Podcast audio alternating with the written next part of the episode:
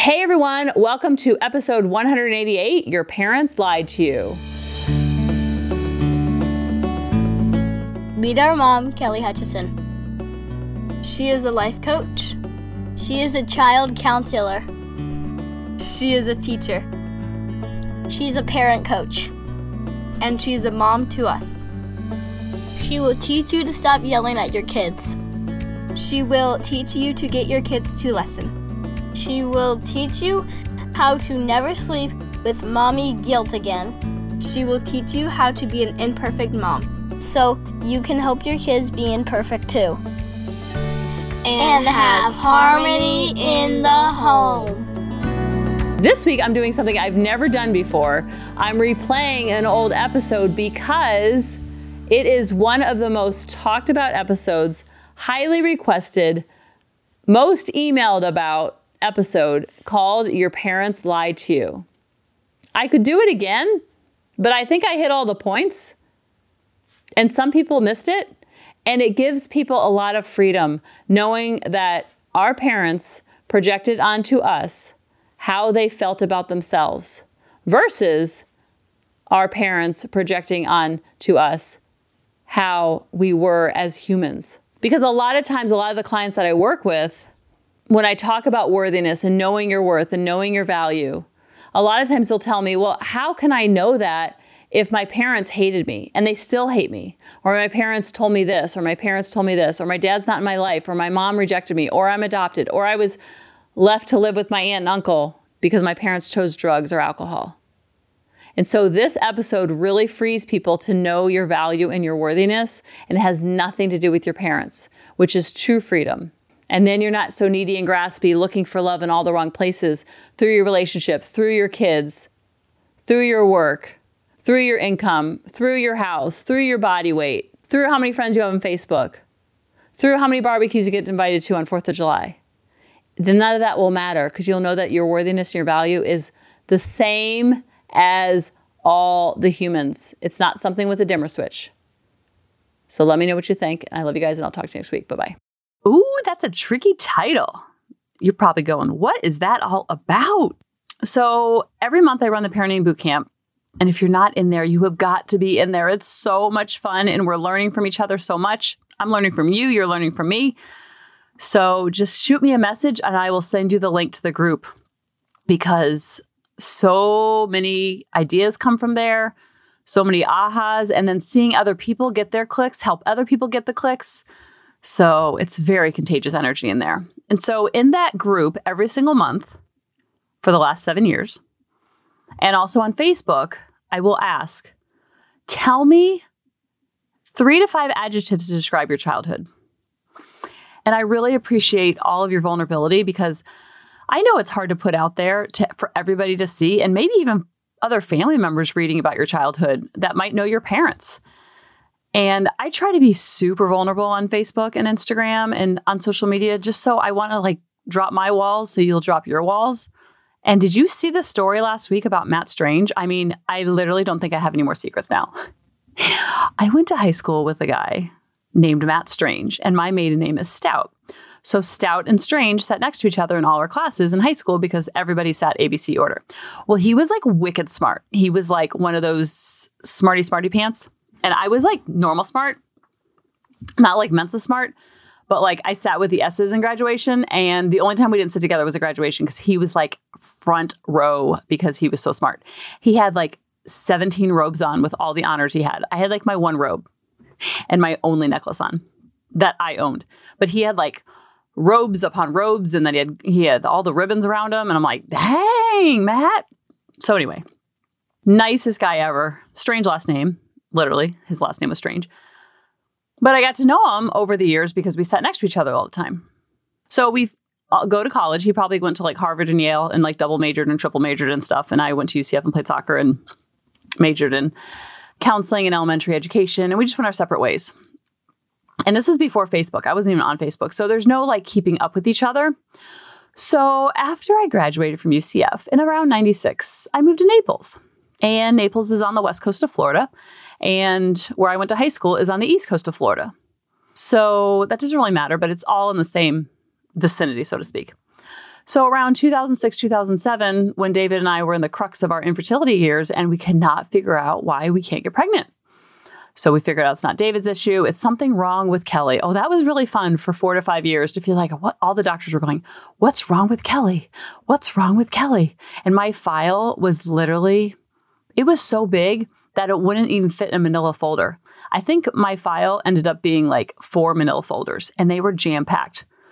And so years of testing, blood tests and surgeries and HSGs and laparoscopic surgeries and it was a situation. So one of the procedures I had was an HSG, which is pretty much they shoot red dye through your fallopian tubes to figure out if there's any blockages in the fallopian tubes and maybe that's causing the problem. Because again, what's wrong with Kelly? It was like a science experiment for four or five years of just like, let's figure out what's wrong with her. And then I get all these tests back and it would say abnormal, abnormal, abnormal. I'm like, what? So anyway, I go to get the HSG done.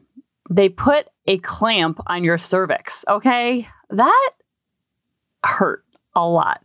And then they somehow attach tubes to your fallopian. I don't even know how it's happening, but I'm laying on the table. I'm pretty much buck naked. I got probably some earrings on. David's behind the glass with his little magnetic jacket on because I'm gonna. They shoot the fallopian, the red dye through your tubes, and then they take it. They kind of like take a scan to see what happens because they can see that it's a contrast dye. That's the official word. I felt like an Easter egg. So I'm in the stirrups. I'm all ready to go, and they have to have the radiologist come in to shoot the dye and then read the scan. And in walks Matt Strange. Did I mention that I was three hours away from my high school? Did I mention that I was pretty much buck naked? I had like a piece of tissue paper over me protecting my bubbies. And I'm in stirrups, and in he walks, and he's like, Kelly? And I'm like, Matt? He's like, What are you doing in Naples? I'm like, What are you doing? What are you doing in Naples, dude? Don't ask me. What are you doing? He's like, Well, I'm okay with this if you're okay with this. I'm like, I don't have much choice here, buddy. So I look over at David and I'm like, Are you okay with this? I'm okay with it. He's like, Okay. So, so, I'm like literally blushing right now as I'm telling this story. The reason why I'm telling you all this is because I shared that story last week on social media because we're doing, you know, everyone's sharing their high school graduation picture in honor of all the people who can't graduate this year because of Corona. And if you're listening to this like three years from now, you're probably like, what are you talking about? Well, the coronavirus, you probably know all about it. You're probably three years younger than you are now. And so we're just doing it in a way of honoring. Well, I had a girlfriend snap a picture of the yearbook. And when she sent me the picture of the yearbook, she sent me pictures of me with Matt Strange, like our side by side. She just didn't crop it. And I was like, oh my gosh, I have to share that story. So I literally don't think I have a secret left. And so I try to be super vulnerable. And so I just want to say thank you to you for being so vulnerable, to telling me about your childhood and telling me what you loved and what you didn't like. So I have hundreds and hundreds and hundreds of comments. And what I want you to do is know that however your parents thought about you was not fact. Now, you're seven, you're 17, you're two, you're four, you're all those different ages, and you have nothing to compare it against. Remember, everything parents tell a child they believe, then they become. We have to know this. This is really good information to have so we can be super conscientious about the way we're talking to our kids because what we think about them, they become. What we tell them, they believe. Now, remember, I said you have 60,000 thoughts? 80% of those default to the negative, And now, as a grown up, 95% of those thoughts are unconscious thinking, which means they've been planted there by someone else. So, we couldn't do anything about the messages told to us as we were growing up. But, but, but, but, like Grady always says, everything's in threes. He's like, I really want to go walk Maggie, but, but, but, but, or he'll say, uh, I need a peanut butter sandwich and, and, and, and. So we couldn't do anything about the messages you were told when you were growing up. But, but, but, you can do something about the messages that you're sending out today to your children. Because what are we doing? We're writing on their unconscious thoughts. We're writing, we're putting the programming in there. And so since I've been in quarantine, I've been watching a lot of Netflix on earbuds while I've been working. And I am obsessed with documentaries. I don't think you understand when I become obsessed with something, I'm like a dog in heat. I'm like a dog on a bone. I can't get enough of it. It's like the one of the reasons why I never did drugs when I was in high school because I was so afraid if I took like one hit of anything, I'd be homeless on the street. Because my addictive personality is so severe that I get obsessed with documentaries and I get obsessed with studying humans. They're like zoo animals to me. And so on documentaries, I'm just fascinated with everything that I'm learning and everything that I'm seeing. And I love true crime and just watching documentaries about how both sides believe so strongly in the person that they're defending or the person that they're prosecuting. Or they feel so strongly in a mission that nothing could ever change their mind, no matter what. And then the DNA evidence comes back and clearly states that that person couldn't have done what they did. And it just rocks their whole world because they believed it without even flinching. They believed it like the sky is blue. So I've been I watched a documentary on Scientology and the documentary dude who's running the thing, he keeps he keeps looking at people who have quote unquote gotten out of it. And he's like, You're a smart fellow. You seem like you have your wits about you. What is it that made you stay in these abusive situations? Or I'll watch the true crimes where the person clearly did not do the crime, but they confessed to the crime. There's so much evidence to false confessions. And both parties have said they just beat you down where you actually believe that it's true, that they make you believe that you killed that person and then you say the thing just to get relief. Or the Scientologist will say, You're so indoctrinated and you're so surrounded by it, and it's done with such force that they literally make you believe it so strongly that it's like saying the sky is blue. It becomes part of your identity. And so to question that or to challenge that is super scary. And you'll threaten everything if you leave Scientology. It's almost like if someone came to me now and I know my name's Kelly after 45 years and they said, you know what, your name's not Kelly. Your name is really Linda. We're going to start calling you Linda. I asked the other day on social media about if my name wasn't what my name was, what would I look like? What do, what do I look like? And I got so many Michelles and so many Heathers. I was like, what? are you talking about? It was so fascinating to me to see all these different names that I could have been and other people see me as. I'm like, no, I'm Kelly. I'm really Kelly. It was fascinating to me. So I asked my family, I'm like, what do you think about this name? Like, yeah, I could see that. I'm like, you could? Oh my goodness. And so we look at Scientology, which is so much like, whoa, I can't believe that. But like, think about what we've told our kids to believe. Easter just passed and Grady's nine and a half. And there was Easter eggs all over our yard. And he's nine and a half in third grade. Seems pretty with it, but he's picking up those eggs like there's no tomorrow. He's like, oh my gosh, I can't believe all this candy the Easter Bunny left us. And there's Easter Bunny footprints some year. And I mean, they're hook, line, and sinker. And I feel kind of bad. I just had to have the SANTA talk with Lily this last Christmas and it was sad. I was like, I'm sorry, girl. And she's like, I didn't even question it. I didn't even question that someone was breaking into our house, somehow shutting off the alarm, eating all our cookies, and giving our carrots to the reindeer, and then leaving all these presents underneath the tree. She goes, I just couldn't figure out why, when we were in Cuba on the mission trip, why Santa didn't bring them any presents. They're such nice kids. That was really confusing to me that she said that's the only time I really questioned it. And I told her when she was 11, what is going on? But this is really powerful to know. So, the reason why I say that your parents lied to you is because when you were little, what they told you about you, you took as fact. But what they really thought about you was more what they thought about themselves. Projection is everything. So, some of the adjectives that really just kind of broke my heart because I just imagine my kids or your kids living in this environment of abusive, lonely, stressful, unhappy. Neighborhood kids were my family. Strict, sheltered, poor, strict, super sneaky, traumatic, painful, lonely, bored. Parents were standoffish.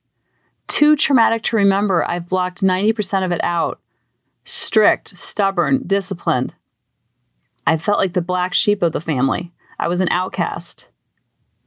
So I just want to reassure you if those were adjectives said about your childhood and you felt like you were unloved because you were unlovable, that is where the lie is.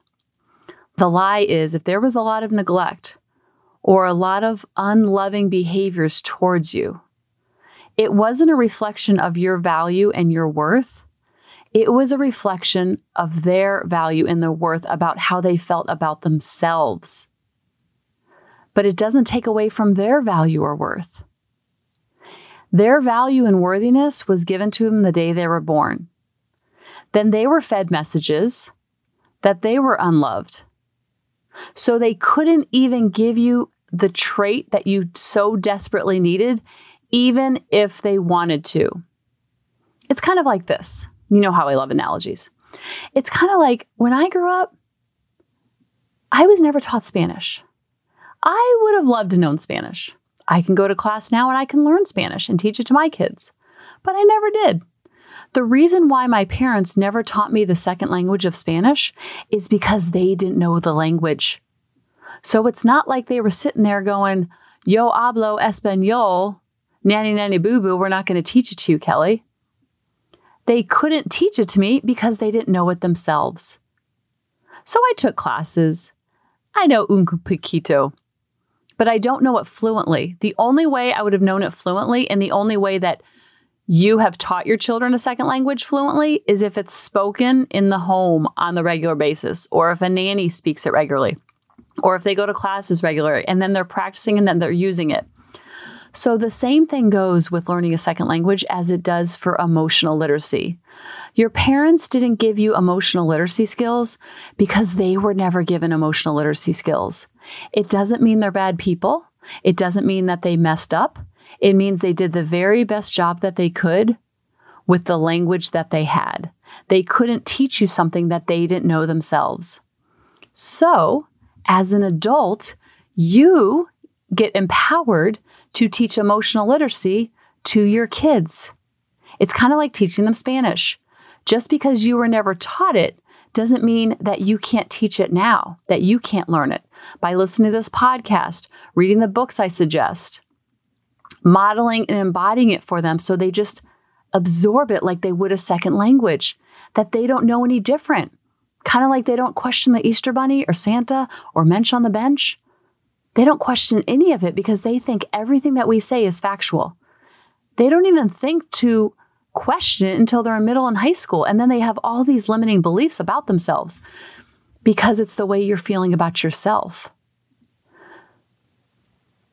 So Lily goes to a school and Grady goes to school, and I'm sure your kids go to a school or they went to a school. And it was always a, they're very, all schools, I think, for the most part, that I've heard of, are very anti bullying. Lily has written all over her school see something, say something. And if you're being treated unkindly or someone saying negative words to you, you have to report it. You're encouraged to report it.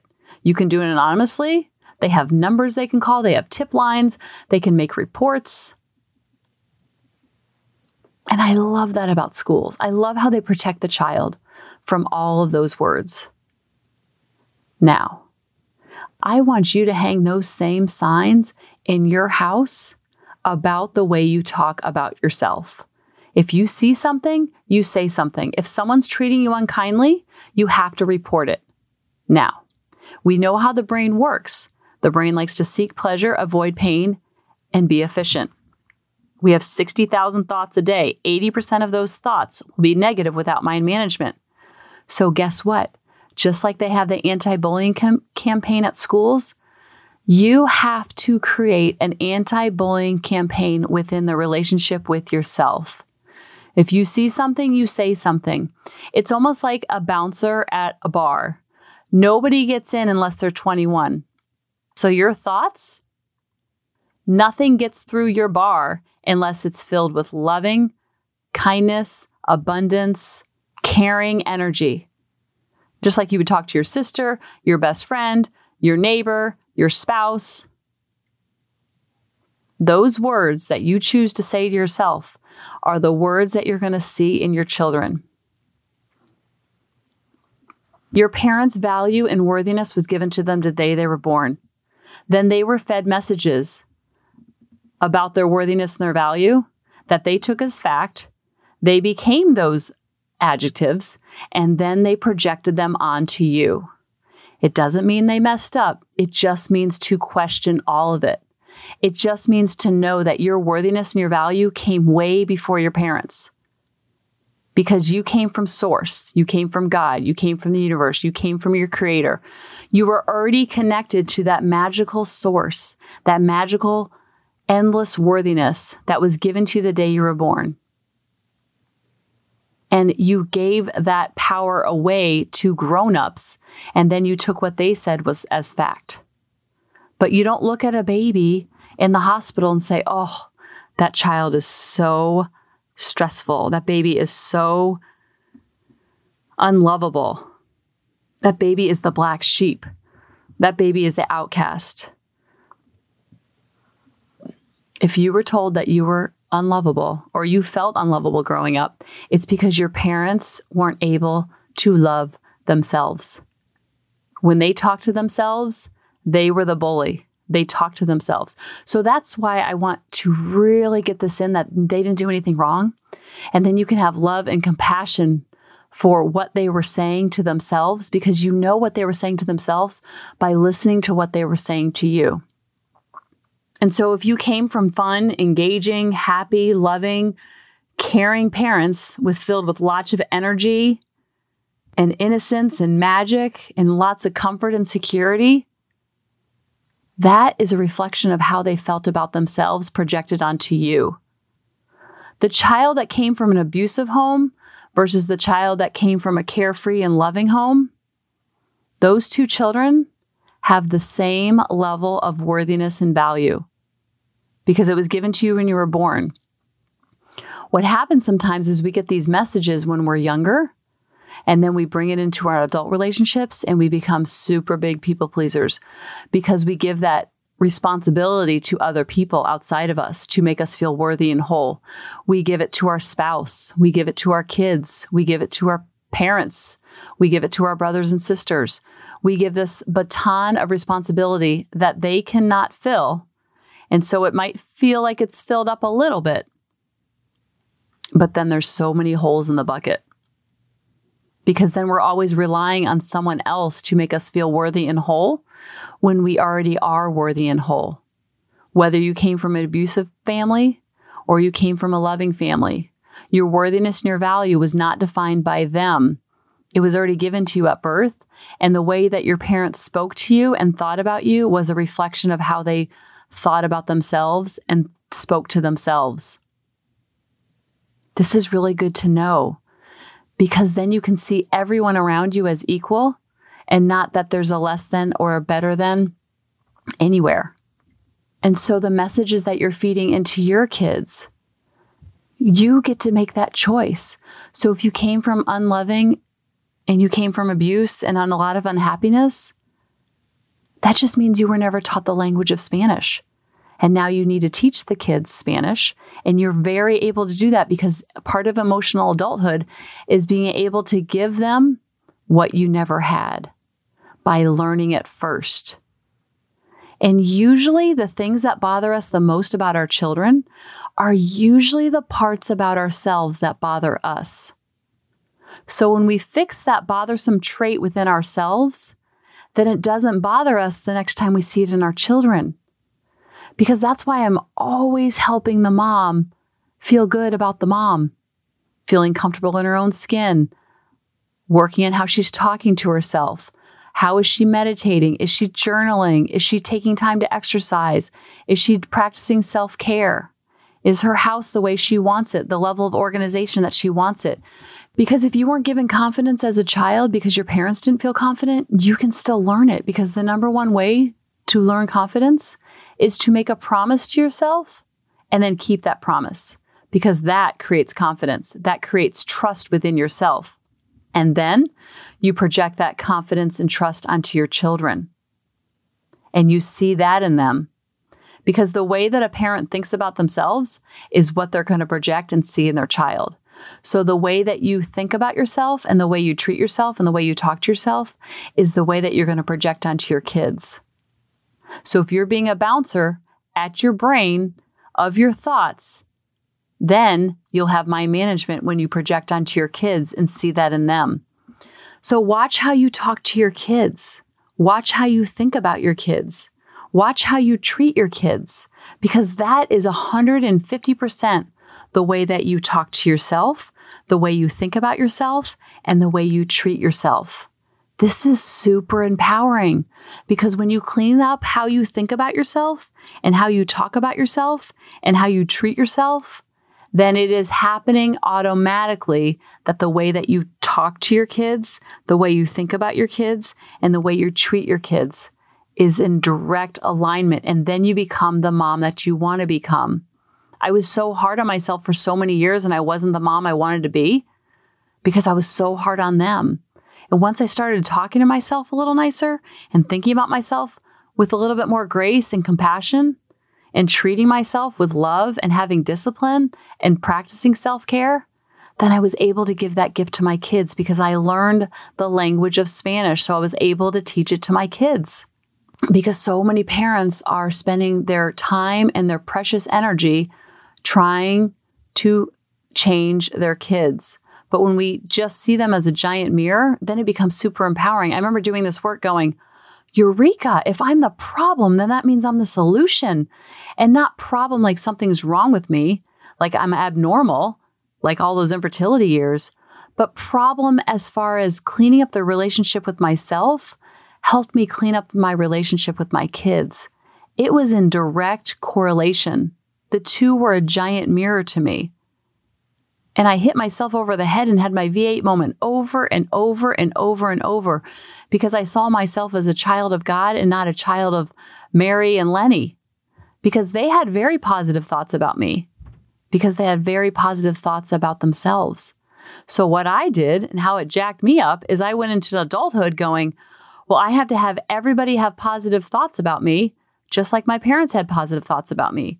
Because I thought my worthiness and my value came from them. And so I wanted everybody else to reassure me and affirm me and affirm me over and over and over. And I gave that baton of responsibility to my kids and to David and to people at work. And they will always drop the baton, not because they don't want to, but because that's not their job. I'm so thankful my parents gave me that gift but I can't go in an adulthood expecting other people to give me that gift over and over and over because that's simply not their job to hand me the my baton of worthiness and value. That was given to me the day I was born. And so my parents' opinions of me was their opinions of themselves, which was fabulous that it was in alignment, but I took it as fact. And then I realized, like, oh, those are two people's opinions of me. Two people in the world and it was projection of how they felt about themselves. Not written in stone anywhere. And I just want to reassure you and everybody who's listening that you are not broken. You might have a broken heart and broken expectations of how it should have been, but this is reassurance to know that your parents aren't broken either. They might have had a broken heart or broken expectations. And then they just passed it along like a baton in a race. And that's how pain works. It's like a hot potato that no one wants to hold, and hurting people hurt others. Healed people heal people. So we get to choose. We didn't get to choose the first parent child relationship, we didn't have a say in that. But for round two in this parent child relationship, we get to choose how we want to show up and not pass along that baton of pain, of broken hearts, and broken expectations. And we come into the relationship W H O L E, so then they can be W H O L E too. So when I say your parents lied to you, it was because their parents lied to them. Value and worthiness is never something you can find outside of yourself. It's not something you were given to by your parents or by your teachers or by your coaches. It is something that's given to you when you were born. So once you know that your worthiness and your value is not put on a dimmer switch, then your life becomes super fun because then you're not expecting other people to fill up your cup and giving them that baton out. You're like, oh, I'm going to give that baton to myself. Sure, I want other people to like me, but I don't need people to like me. There's a much bigger difference. When you are walking around and you're needy because you need them to feel a certain way and show that over and over, some people just can't give it to you, not because they don't want to, but because it was never given to them. So it's like someone who's in a wheelchair and asking them to stand up. They simply can't do it. And that's okay.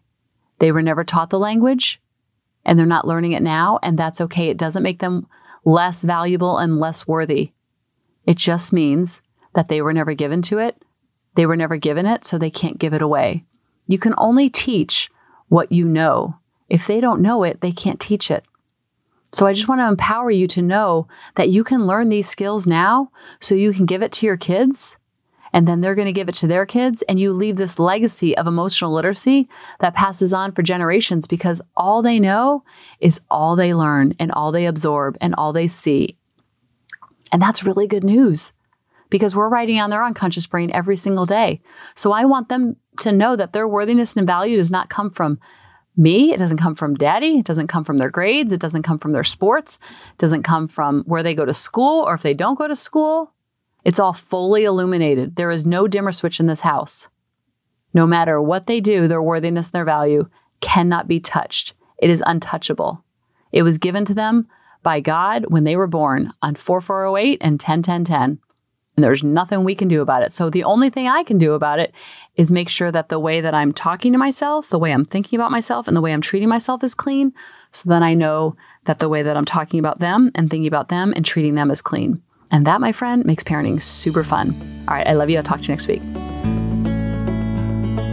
Hey, mamas, thanks for listening. If you had any ahas, clicks, or those lightning bolt moments while listening, you have to check out my free parenting bootcamp where we take all of this to the next level and we try to create even more awakenings for ourselves so that we can connect more with our kids and never yell at them again.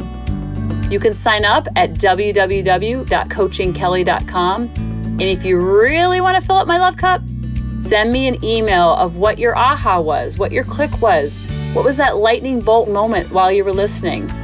I want nothing more in life than for you to have harmony in your home and to learn how to be an imperfect mom like me, which allows your kids to be imperfect too, each and every day. Thanks for listening.